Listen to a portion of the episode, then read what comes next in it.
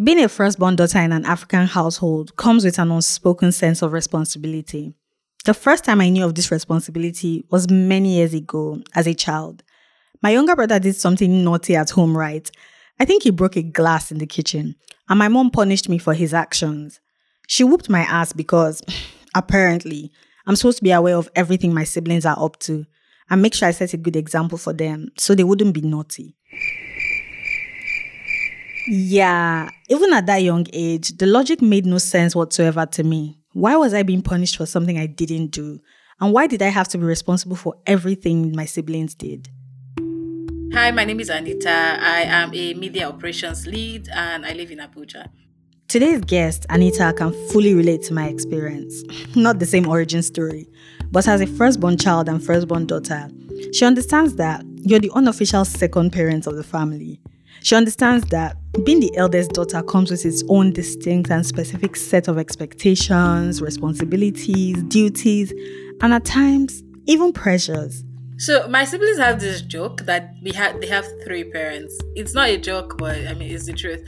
Uh, so I have always been close with my parents because the three of us had to raise the children. Anita has five siblings, so when she says she had to raise them with her parents, she means it. She pretty much had to do chores for them, make sure they're properly catered for, and like me, set a good example for them.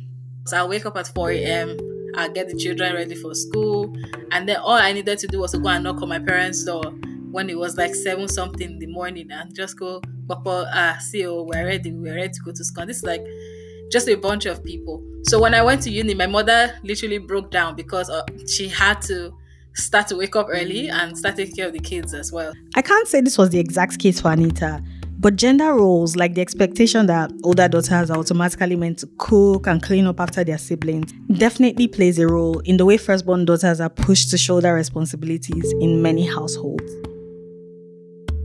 And that's what today's episode is about how being born as the first daughter in many African homes can impact who you eventually become. It's about the sacrifices you have to make for your family, all because of an occurrence that you have no control over being born first. Hi, my name is Aisha Salaudeen, and I like girls.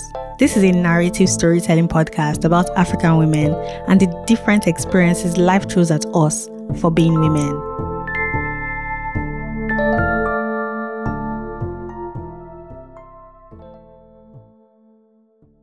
Anita grew up in a small town in Edo State, southern Nigeria, with her parents and siblings.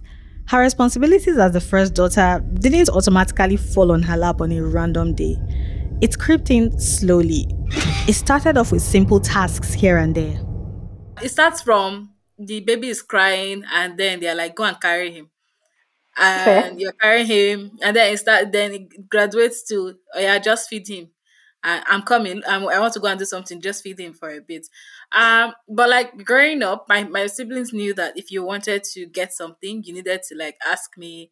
It was like going to the board of directors or something like you had to yeah. ask me, then ask ask my parents, and then sometimes even if my parents approved, they would be looking at my eye to see whether I approved too. And it was weird because I was like seven, eight, like, uh, okay, do you approve this person? Should this person do this? Even down to the schools that they went to. You don't set out to be a mom to your siblings. Like with Anita, it just happens. What usually oh. happens is that when the first child comes, everybody around you is telling you, oh, you have given birth to your sister or you've given birth to your brother. So that relationship is just formed from like the get go that this is the person who is going to help me raise the other ones. And nobody is seeking your permission. They're just yeah. They're just there, you know. They just employed you. They're not paying you. You're just somewhere there. Growing up, I had to, and I'm using air quotes here, sacrifice a lot of things for my siblings. There were instances of my mom buying a snack or a new toy or something interesting for my sister and brothers and completely icing me out. They would have shiny new things to play with and be excited about, and I'll just be there it was like I wasn't even considered for those things because, you know, as the oldest daughter, I had to be mature and make room for my siblings to experience new things. I always wondered, why can't I experience them too? Why do I have to be excluded? I didn't choose to be born first. How they treated my siblings with softness, how like they bought stuff for them. They usually say, uh, you don't have to buy for Anita because she's not going to complain. And then Right. Yeah, and my father would be looking at my eye just to see whether I was going to try and complain or something. And then he would now go on this long talk about sacrifice and how you have to put others for your for yourself and all of that. And that followed me into adulthood. So if I wanted to ask for something, I would think a lot about it, about all the people that might be affected by me wanting that thing, about all the people that should have it first, about how like I don't have is it necessary? Like I only live my life with things that I absolutely need because Hmm. if something is surplus or if something is extra, it has to go to other people who need it first before me. And I have been trying my hardest to just tell myself that you know what I'm deserving of just being front of the line of my own life, you know. And, and that's really something that you don't realize that you have carried on, that you are not the first person on the line in your own life. I feel Anita, she was raised to always sacrifice things for her siblings, to put their needs above hers. So even in adulthood, when she had the freedom to go crazy and do things for herself, she struggled to do so. Shaking off how you were raised is an extreme sport that a lot of people often fail at. I asked Anita, in those moments, when she had to sacrifice the little things for her siblings, how did it make her feel? So it's it's more i was angry it made me angry and also because my siblings didn't do much when we were growing up. They didn't they were kings and queens. Um i was running around i was like the, ch- the child who understood even till now my parents used to say that as a child who understood i was the one who knew when there was the money was not enough so that you know i don't have to ask for this thing. And then somehow you would i expected that when there was in a lot or when finally you sorted everybody you now you don't need me to ask. So you like sort me out as well without me asking you right? And it wasn't malicious. Like this is not even wasn't think of like Mhm. basic stuff. It was you needed to give everybody treats and then they will say eh just sacrifice this one now and give this other person or give this person two and you just take one. That that you know that sort of thing.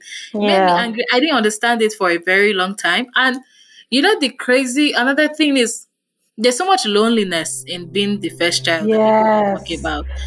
Yeah. So you can't talk to your siblings about a couple of things because there's no context, right? Um, you Hmm. you've seen your parents through more seasons than they have. Like I I have my youngest brother that he came to the house when life was sweet. Like I'm always Hmm. like yabbing him because you you literally just see these people change over time. Like I saw my parents go from ah don't bring anybody to my house or to uh-uh can you please give your brother this thing now so that his friends are coming tomorrow and he's like 12 and you're like since Oh. when? When when is that happening? So yeah. you you, be, you begin to you, you just it was just anger. And i was a child who questioned things a lot. Like i didn't talk much but my father would say that when i opened my mouth it was like a bomb came out. I just question everything like why? Why am i not getting this thing? Why why? So i always got lectures. And the process of just not wanting to hear a lecture just made me be like you know what i'm not asking for this thing again. If you want to give me give me. If you don't want to give me leave it you know that that that sort of thing. So it made you angry but you can't articulate the anger till you maybe go to therapy you get older till you start to see patterns in your life maybe about people that you date or about people that you keep as friends about the way that you just you know go through life. You're like aha where did this anger come from? Why am i very possessive of certain things? And you just realize you just were not given the chance to have them you know at, at some point Yeah. You see that bit about loneliness as the firstborn child. I relate to it. I couldn't talk to my siblings about anything because they were on a completely different wavelength. I also felt a bit of resentment towards them. Back then, I blamed them for the responsibilities I had to deal with. So there was no way in hell I was going to talk to them about anything. Did Anita feel like that too? If yes, how did she deal with it? We'll explore that after the break.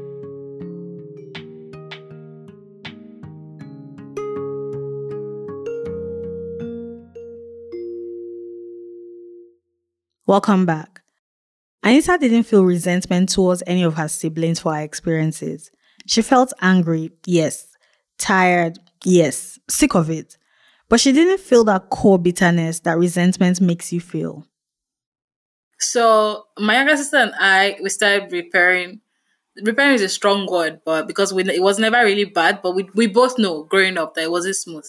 Like it wasn't a thing of, it just wasn't smooth. My younger sister came out of the home pretty as hell. And and light skin, right? So people used to like literally line up in my house to use her to do little bride. And Wow. maybe it's Saturdays that I don't want to go out or I don't want to do anything. And then they're like, follow your sister to this wedding. Make sure that she does not lose her shoe, she does not lose her hair, she does not do this. And then I'm following this woman to weddings, like, you know, like her guardian, and just carrying her to do one thing or the other. And she knew it. So she was one of these children that knew that they were pretty. So she would actually use me to the fullest. Like she would demand stuff, she would throw tantrums, and she was doing them on purpose. And it just made me really, really pissed. And it's crazy because you're young and you don't want to, and you go to church and you're religious and you don't want to seem like you're harboring this, you know, crazy feelings about like your family members. But I was like, and I'll tell my mom, like, why is this girl being very mean? Like, unprovoked. Like, why is she being very mean? She's not mean to any other person. Why is she mean to me? And you just know that you love this person and they love you too, but your relationships, your relationship is not smooth because of that Yeah. certain dynamic. We were not allowed to punish her. My mom would not let you touch her because she was she just knew that she was a golden child. Sha. Last year, Anita just put it on the table. She was like, Yo, what was going on with you back then? The details of that conversation aren't really relevant to this episode.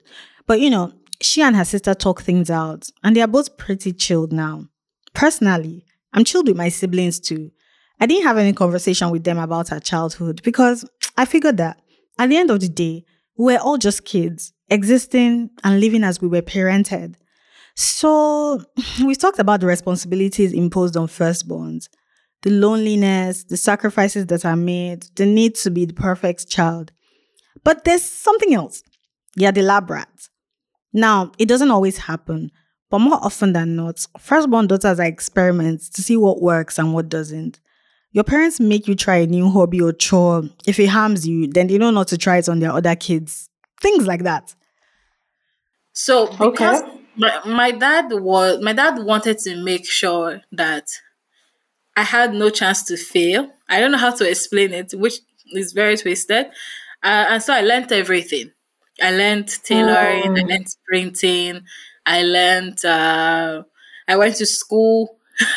I, anything that they're like, oh, this thing can bring money in the future, or this thing Mhm. is, uh, my father will go and enroll me there, go and learn.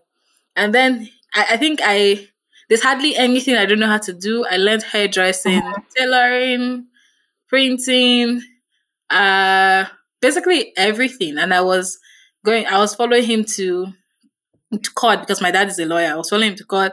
I was doing my Mhm. mother's catering business with her. I was a very, very busy ch- child and teenager because I was like always everywhere and going everywhere.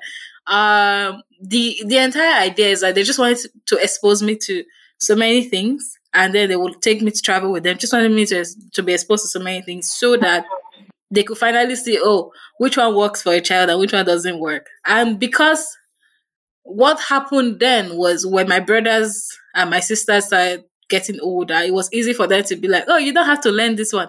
Hmm, your sister did this one before. Yeah. Uh, you don't want to do this thing. No, it's okay if you don't want to do it. Do, which one do you want to do? Uh, and stuff like that. But I didn't have that choice. Like every single thing that they say, your child is going to benefit if they did this. My parents said, oh yeah, carry your bag, come and do this thing. There was no space. But the others, God, Nana, they had space. Yeah, that's the curse of the lab rat. You have to try any and everything to see what fails and what works. On one hand, it's great because you learn a lot of things, you pick up new skills, and you get to have interesting experiences. But on the flip side, you're exhausted, tired, because you're not given a choice to decide whether or not you actually want the things being thrown at you. It also means that you don't get to be a child. You don't get to play outside or just be. You have to be responsible and grown up. When all you really want to do is throw rocks outside with your friends or read a book in the corner without anybody asking you to come and wash plates or take a class on how to play musical instruments. Did you clash with them based on the fact that they wanted to make some of these choices for you? Because I imagine that you must have. Did you say some? You said some. Okay, was it all? All. what do you mean some? Did you did you ever win any? So, uh, so this is the thing. I have always had what they call strong head. And I just do if I don't like something, I don't like it. Like it doesn't matter if it's God Himself, maybe God child, but if it doesn't matter if it's like why himself that is saying this thing. Like if I don't like something, I don't like it. My parents wanted me to my dad wanted me to be a lawyer. He's a lawyer. So he wanted me to be a Mhm. lawyer. And then he had like this plan, like this very clear plan of how I was going to be a judge before 35. Ah, yes. Yet another curse of being the lab is that sometimes when you're old enough, your folks decide what career path they think suits you. That's how much he knew it by heart. He used to say, You graduate at 18, you not do this, you not do that, you not like he used to recite it with so much glee and so much joy. Then I wanted to be a doctor at the time. And he always looked at me like this one doesn't know. You don't know you don't know you like I know you. That's what he used to say. It's like a rapper. you don't know you like I know you, you know. And we always I always I think one of the things we've always had like mutual respect. So my parents are very uh are very oh let's do this thing, let's tell you what to do. But at the same time, I don't know if it's because both of them are in the arts and all of that. They are very they're also Mhm. very what do you think? Right? The what do you think is so that you feel like you have a voice oh I know that trick. It's when you frame your verdicts as a suggestion so that your child feels included, like they have a voice. Here's what I find interesting about Anita. All of those choices that her parents imposed on her, she actively voiced her dissatisfaction. Even if she didn't win, she made sure her voice was heard. Like she said, she has strong head. So, when it was time to get into uni in 2012, Anita didn't study law like her dad wanted. She studied corporate communications. The agreement at the time was that after the course, she would enroll to study law. But when Anita graduated in 2016, she just kept postponing and postponing. She didn't really want to study law. She eventually summoned the courage to call her dad on the phone and told him that she had no plans to study law. It wasn't an easy phone call. We didn't speak to each other after that for three months. Wow. That's mm-hmm. crazy. yeah and then we just keep having like from then on like after I, I swear to god the first two days of the three months were so brutal for me because it was like the longest that mm. i'd ever gone without speaking but once i completed those three months nana i never looked back After making it clear she wasn't into pursuing law, it became kind of easier for Anita to say no to her mom and dad. They would clash, argue, and settle. And slowly but surely, she realized that there was some kind of shift. She started caring a little less about wanting to do what they wanted her to do and started living her life for herself. It also helps that she was no longer a child that had to do everything her parents dictated. I mean, it's much harder to get an adult to do as they're told.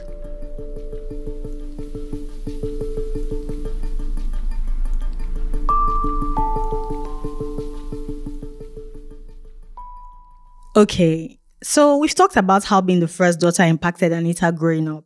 But what about as an adult? It doesn't just stop because you're older, wiser, have a job, or live alone.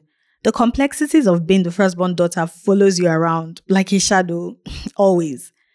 it doesn't change anybody who says i mean like mm-hmm. peop- the people just get older and now they have adult problems like you and you're ad- worrying about your own adult problems and you're worrying about i miss what my siblings were all like in secondary school when i was in university. Like i miss it so much you have no idea. Hmm. Now they have man issues and woman issues and you know, career issues and somehow you're expected to have answers.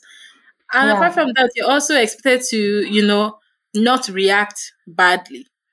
So there are things that they would do and i mean you have some you have some context nana there are things that you know they would do and your parents are, have reacted badly to it but you're also human and to god you too you want to react badly to it you want to just be like so you But do not. can't. but but you can't because somehow you're supposed to also be the measured version of your parents if Hmm. not you risk you risk just turning them away and just making them feel unloved I get what Anita is saying about the expectation of not reacting badly when your siblings come to you with problems. Sometimes you want to scream at their bad decisions, but you can't because, well, you want them to trust you. So you have to employ a measured, rational approach when all you really want to do is throw hands. Is there anything that you know now that you wish, like, oh, if I had known this when I was a teenager and, you know, being taking on all those responsibilities, maybe my life would have been easier. Just maybe when you look back, you wish, like, I, I, I wish I had this information. I wish that I had rebelled more. I was too, I was too afraid of how my actions yeah. would affect other people. Like there, there are a lot of context and nuances to like why that was, but I was I was just too afraid. Also because I knew I knew too much about our situation. I knew too much about mm. like all the other things that my siblings are just now finding out. Uh, I would have just I could have said more, more no's. I could have like yeah. just out a little bit longer. I could have made friends or just be, be be more childish. I I I did not. I've always been like an old woman from like whenever. like I could I could have just been more childish. And uh, every time I was childish, my parents would just remind me of like, no, you're not supposed to be doing that. Your siblings are looking at you. They're watching you. Why are you pouring water there? Why are you doing? I had to pull Anita back here to remind her that her inability to say no to a lot of things back then wasn't really her fault. It would have been difficult to go against her parents' wishes as a child. I feel like this is something many African women can relate to. We were raised to do as we're told. You know, that all eyes are on us at that young age. And because of your so called responsibilities, your behavior cannot differ from how you have been conditioned. I think one thing that we don't talk about enough is how, as firstborn daughters, we internalize a lot of the things we were raised to believe. We carry some of these behaviors with us into adulthood they affect our education, our work, our relationships. I think for me, what I figured out was that I tended to speak like I was speaking to my siblings. You know how you speak in baby voice? Like, oh shit! Put this here. Put it here. Why did you put it here? Okay, what do you? Imagine talking to a full-grown adult like that. Like yeah, yeah. So I, I would, I would talk like that, and I was someone was like, you're very infantilizing. Like you infantilize hmm. me.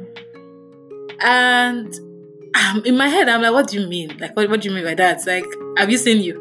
Like, you're like six something. Like, how, how does somebody someone like you? But, but the truth was, I, I, I definitely was.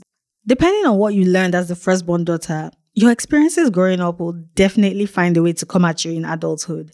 Our most formative years are when we're growing up. That's why Anita caught herself speaking to others the way she would speak to her younger ones. Personally, I realized that my inability to go easy on myself stems from being the firstborn daughter. As a child, I always had to be perfect. I couldn't afford to make mistakes. And the idea of setting a good example for my sister and two brothers was constantly drummed in my ears. These days, when I make a mistake, I'm hard on myself. I get so mad at myself for not being the good example I was told I had to be growing up. It took a while, and my husband pointing it out to me for me to realize that it's something I carried from childhood. But how do you hack these traits? How do you recognize the behaviors that are as a result of your upbringing as the firstborn daughter? Like, just open your mouth, Fair. find people who are like, who have similar experiences, right? Because oftentimes you are in your head you think that oh yes. you are the only one who or this this thing is peculiar to you. Like oh you're the only person who went through this. Your parents did not like you blah blah blah. The first thing that i just told myself when i moved was that i needed a community of people who who also needed a community of people. So i would see somebody i'll be like ah i like your vibe. Okay you know what? You meet my other friend and all of that. And Mm. I do this regular thing and I've always done it. of just sitting on my friends together over like food or drinks and just having the weirdest conversations open about openness. Like how did that make you feel? Mm. Tell me how did you grow up? And I'm always like just asking people questions. So talk if you can afford therapy, you know, afford it and just have it. But most importantly, you just have to bear at the back of your mind that your parents are human beings Anita makes an interesting point. Sometimes it's hard to tell what behavior or opinion you hold is triggered by your childhood. But talking to others with similar experiences can help you distinguish the traits that are influenced by your upbringing. It also helps you to bond with people who can relate to your experiences. I also like how she casually snuck in the need for therapy there because a lot of us need therapy to work through all the responsibilities placed on us as kids. Anita has gotten to a place where she has reconciled a lot of her childhood experiences. She's no longer mad at her parents for some decisions they made on her behalf. Instead, she's trying to understand why they made those decisions. Sometimes, poking at the context for why our parents raised us the way they did helps us to understand what drove them to make certain decisions. It doesn't mean we have to accept it or even be okay with it, but at least we understand the rationale. Your parents are human beings. They did not come from heaven with manual on how to raise children. At best, they had like just they just had dreams and hopes of doing better than their parents. And only God knows what happened when they were parented by their own parents. So when you have that humanity attached to them, as well as just learning to talk. Learning to talk, dialogue is so important. It wasn't easy, but Anita made sure to have recurring conversations with her parents about her childhood, about how she was raised. She poked at a lot of things. Now, she has context on why they parented her that way.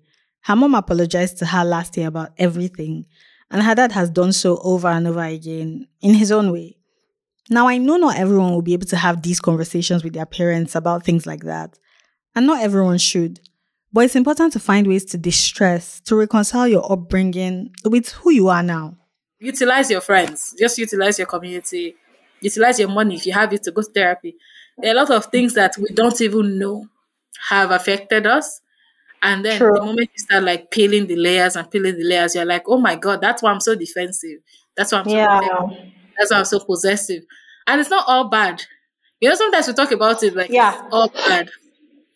There are, there are things that there are lessons that you just pick up on the way that a lot of people, because of their position of birth, they don't pick up. They start to learn in like professional settings or they start to learn when life is teaching them, you know. So it's it's not a bad experience. It's just it's just weird and complicated. Yeah. What are some of yeah. the ways that you feel like we can parent like the first girl child with less pressure, with empathy, maybe stuff that you wish had been done differently for you or something like that? Just teach values, be there, like emotionally support children. We don't get as much emotional support as the other children. Yeah. So yeah. if you can you just try and even the scale a bit and just provide across the board emotional support, that, that would just help. Because what you really need growing up is to know that you're supported and that even when you're being corrected for your mistakes, they are your mistakes, not like Baja's mistake. Like it's your mistake that they're correcting mm-hmm. you. Mm-hmm. So just having that mindset of being able to parent equally, if you can, that would help. Facts, not a single lie was told. I'm not a parent, and I don't know if I'll ever be.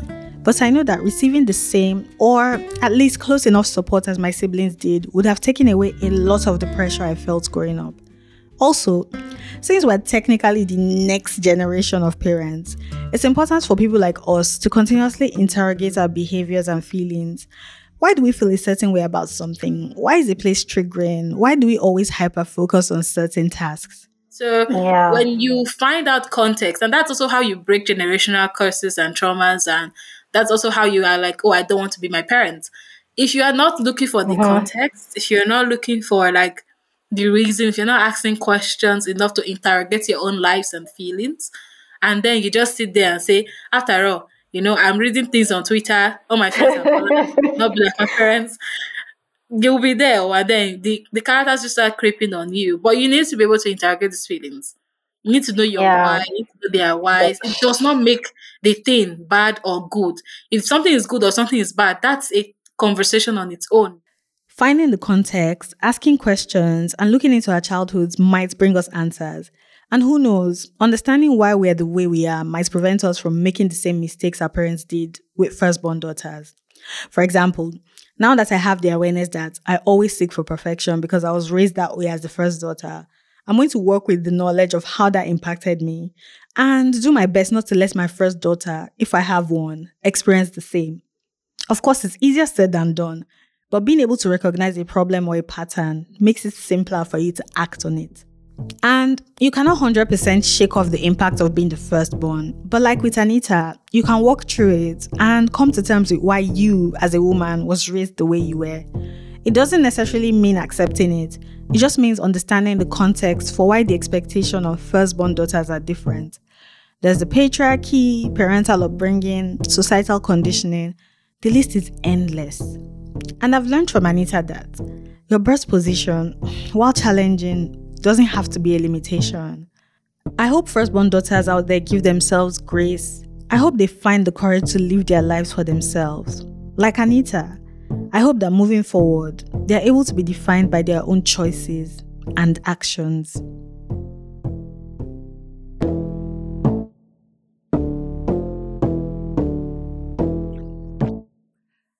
Thank you for listening to this episode of I Like Girls. I Like Girls is produced by 27 Productions. If you'd like to get in touch with us, visit ilikegirls.co. We're also on Twitter and Instagram at I Like Girls Gang. Please rate and review I Like Girls on whatever streaming platform you listen to podcasts on. Rating us helps other people to discover the podcast just like you. This episode is produced by me, Aisha Salaudeen, and written by Olivia Obuagu. Audio engineering is by Daniel Atkins, and our theme music is by Bangs with a double G. The rest of the music you heard throughout this episode is by Blue Dot Sessions. I'll catch you on the next one.